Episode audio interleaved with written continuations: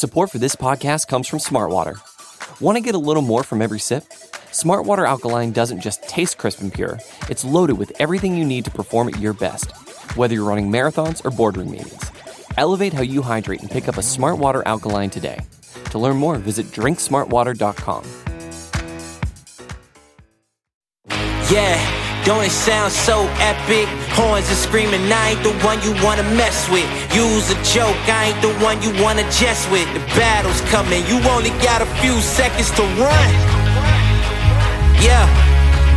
Hello, Bengals. I'm Matt Minnick, and this is Coach Speak. So today, just wanted to talk to you a little bit about a a tweet that went out recently from Pro Football Focus that really interested me and, and obviously caught the attention of, of Bengals fans. But I think there's there's more to it than just you know what we as Bengals fans uh, take from it, what we as Bengals fans want to uh, to know from it. And uh, Tampa Trey uh, put out his top ten defensive play callers, and on top of the list, not surprisingly, uh, is Bill Belichick slash Steve Belichick, and number two, perhaps a surprise uh, to many, uh, is Lou Anarumo of the Cincinnati Bengals. Now, look, I, I, I haven't really sat down and and thought through um, this entire thing. Um, you know, of where exactly I would place people. Um, so I don't, I, I don't know if I would necessarily put Lou quite that high, but obviously he is one of the top um, defensive coordinators in the NFL. All right, and they, you know, they break it down by play caller. I, you know, you know my feelings about that on offense. It's kind of the same thing on defense as well. Um, so, what is what does that mean? What can we kind of take from that? You know, you've got some big name guys on here. Um, you know, some guys who have been head coaches: Dan Quinn, Raheem Morris, um, Brian Flores, Steve Wilks. Um, some guys who have gotten a lot of buzz uh, about that: uh, Evero, um, Wink.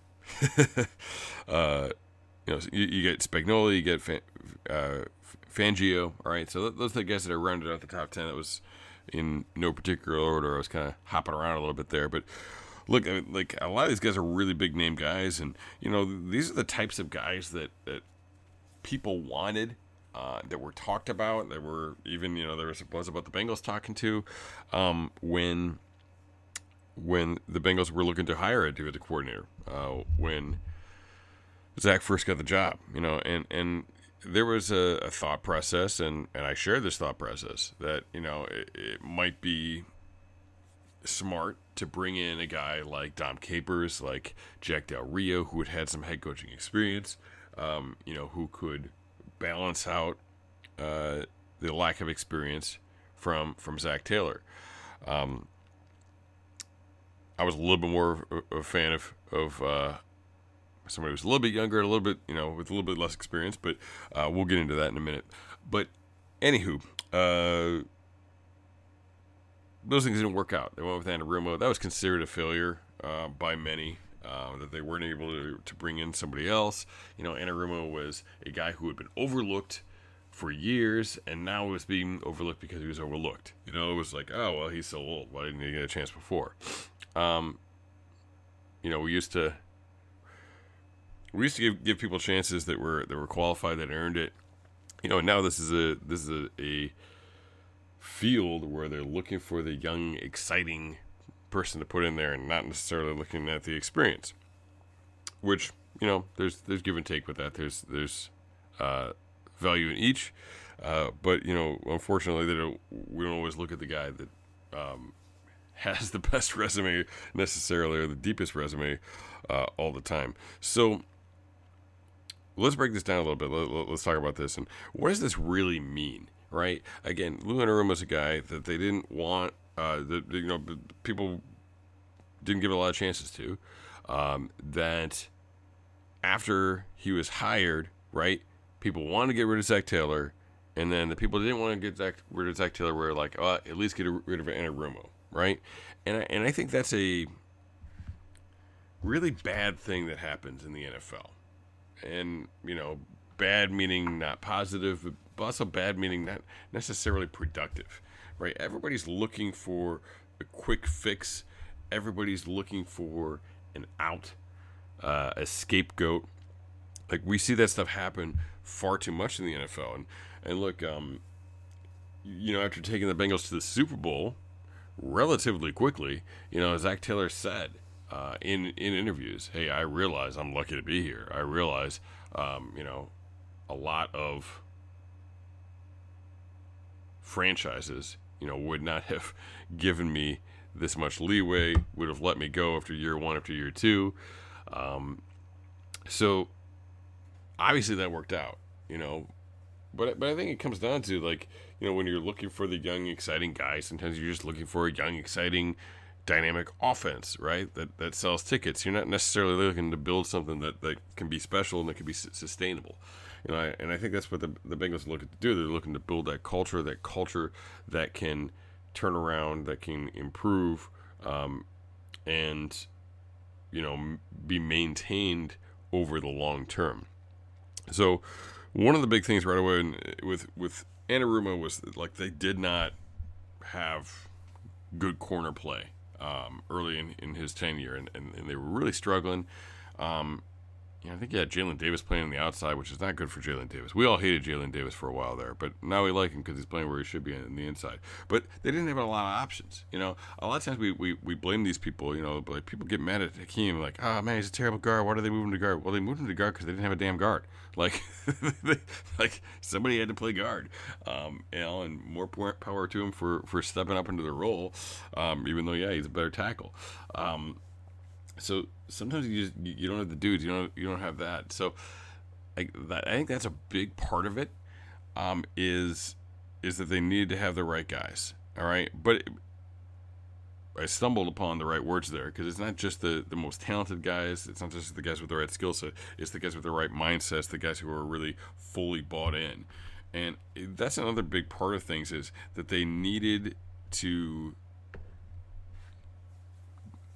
get people on board or out the door. You know, they, they needed to deal with the malcontents a little bit um, before they could really become something positive. And you know, there were some players who were really good players for the Bengals, um, who we were hoping were going to be really good players uh, for the next franchise, but it was just time for, for them to go. They just weren't fully on board.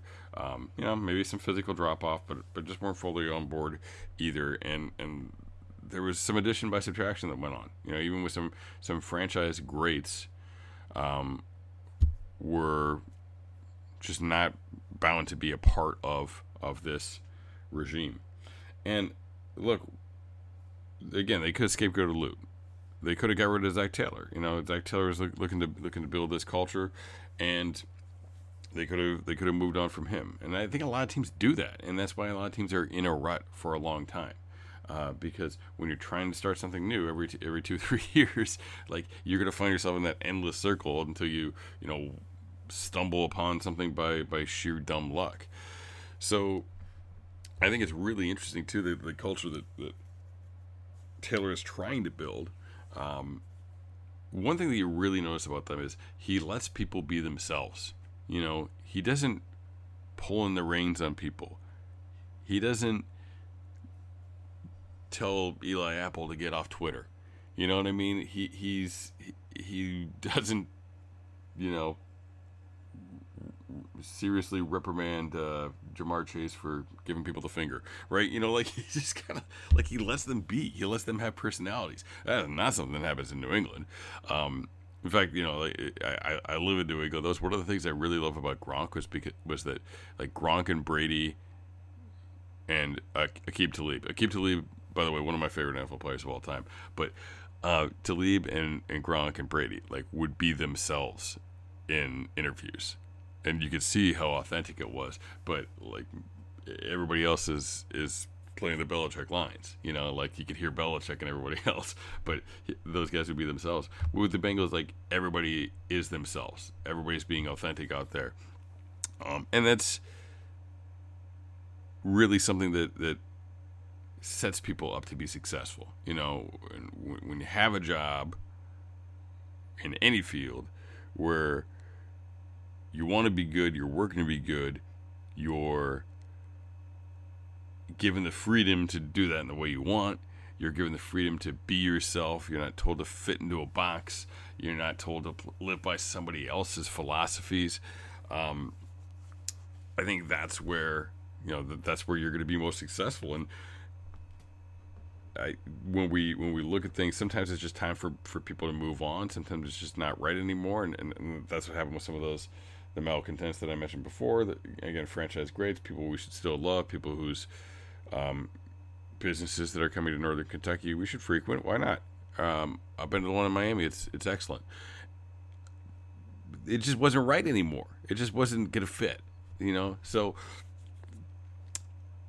but Taylor gave them give those people a chance. Taylor didn't drive people out of town like when he, he really could have. I, I think we you see that with a lot of coaches. They come in and they and they they clean house, Dion, and you know that that that can work. All right, look, I've been that guy, the my way, the highway guy, the the the, the screaming, yelling, get the bleep out of my office guy. Um, there's a lot of those out there, and it, and it can work. But like Taylor was really just trying to let everybody be themselves and see what was going to work and see what was going to fit, and and try and give people a million opportunities really to do that. And um, yeah, maybe he'd maybe he tightened the, the ropes a little bit if he could do it again. But I think there's something really really cool about that, really beneficial about that, and, and I think it probably paid off for them in the long run. You know that they were able to get some of these guys in here um, and do some really special things with this group. So anyway, um, I think there's way too much of this in the NFL. I think there's way too much of this in college football. I mean, you used to see you know coaches that were tenured and that were at Big 12, Big 10 schools for 10 years. And look, they weren't necessarily Woody Hayes. You know what I mean? They, they weren't um, competing on a national level, but like you know, somewhere where it just became all about money, less about relationships, and less about you know building culture and building people. All of a sudden, the the the Kansases of the world think that they should be competing for a national championship every year, and it's like no, like hey, like yeah, we all want to aspire to that, but um, you don't fire the guy that you're not giving, you know, the uh, the tools to do that or the time to do that, for that matter. Um, some of my big issues with with University of Texas, why you know people get really excited about University of Texas and and they they do it all the time, but like they never give the resources or the uh, the time to be able to really change things there. Um, and you know, I look at Sarkisian, you know, Brittany Manning. I'm thinking, well, who's going to be Manning's coach by the end of it? Because especially now that now that you have a Manning in there, there's going to be all this pressure, and um, and when they lose a game, there's going to be like, ah, well, we got to get rid of him, and all, all of a sudden it's going to be Kliff Kingsbury show. So that might be a prediction. I want to put that out there. Should I put that? Out? I literally just just said that and without thinking about it, but I kind of like it as a prediction. I don't like it as what it says for the world or what it says for culture building or anything like that. But Kliff Kingsbury was going to be um, Manning's coach by the end of his college career. I'm going to say that as a prediction. Boom, right here, live. Haven't had my coffee yet. Probably going to regret this later. But here we are.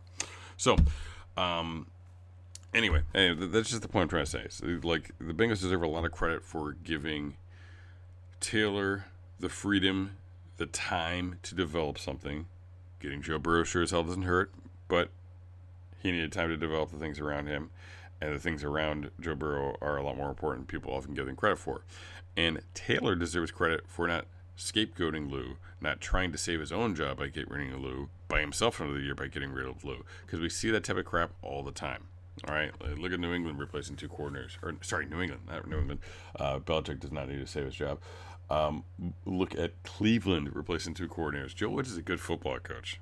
Like Joe Woods is a really good football coach. Um, you know, they, they, they, they, get rid of those guys. You know, like, like we see that type of stuff happen. Um, the Chiefs. Chiefs, another really great example. Although, although I, th- I think there was a, a, little bit of a different motivation there. I think when you look at Chiefs in the Chiefs in Baltimore, there's a, there's a similar motivation with, um, you know, it, it was Wink's time to go. Uh, I think things had passed Wink by a little bit. They needed to get somebody with a little different mindset in. Um, it wasn't just the Burrow got him fired, although it kind of happened. Um, but you know, Wink's still a great football coach, and and bounced back, landed on his feet there. Um, but I, I would also say, uh, like, like Kansas City, Bob Sutton's a really good football coach, and Bob Sutton was doing a really good job in Kansas City with what they what they gave him, and what um, you can really do on the other side of that offense as a defensive coordinator because uh, the you know that, that complementary football piece gets ignored sometimes. Bob Sutton was doing a really good job. Um, they they brought in Spagnuolo, in my opinion, uh, to beat Brady because Spagnuolo had done that a couple times um, in with the New York Giants. So Obviously, that ended up not being what they needed him for. Uh, Spagnuolo did some really great things. I'm not trying to say anything negative about him. Um, obviously, they, they, did a really good job with those uh, young cornerbacks this year, with young young defensive backs this year. Uh, they've, they've, done a really good job on uh, on defense in Kansas City. Um, but like Bob Sutton was a good football coach, and and really got scapegoated even by Andy Reid, whose job was not really in jeopardy. So, anyway, long way of saying don't be so fast to fire people. Work with people. Figure out what's going to work. Give people time to make things work. And I, and I think, excuse me, I think that we you know that, that that's true in any field. That sometimes we just pass by things too fast. We we look to get rid of people. We look to move on from things. We want to appear that we're doing something right? We want our bosses to be like, "Well, hey, why isn't this? Well, I got rid of that guy. I brought in this other guy." Like it just like it makes you look like you're doing something. And action for the sake of action is is not productive. Um, do things that matter. Bring in the right people, make the right decisions, and then give them time, resources to flourish. Sometimes you're gonna make a change. I get it, but you don't have to make a change every five seconds, right? If you if you bring in the right people, if you do the research, you do the work, you bring in the right people Give them time. Let it work. Get out of the damn way. That's what we need to do as bosses a lot of times. All right, so that's enough for my soapbox for today. Sorry for rambling on. Uh, but hey, you got a pretty cool uh, prediction out of that. I am Matt Minnick. This is Coach Speak. Yeah,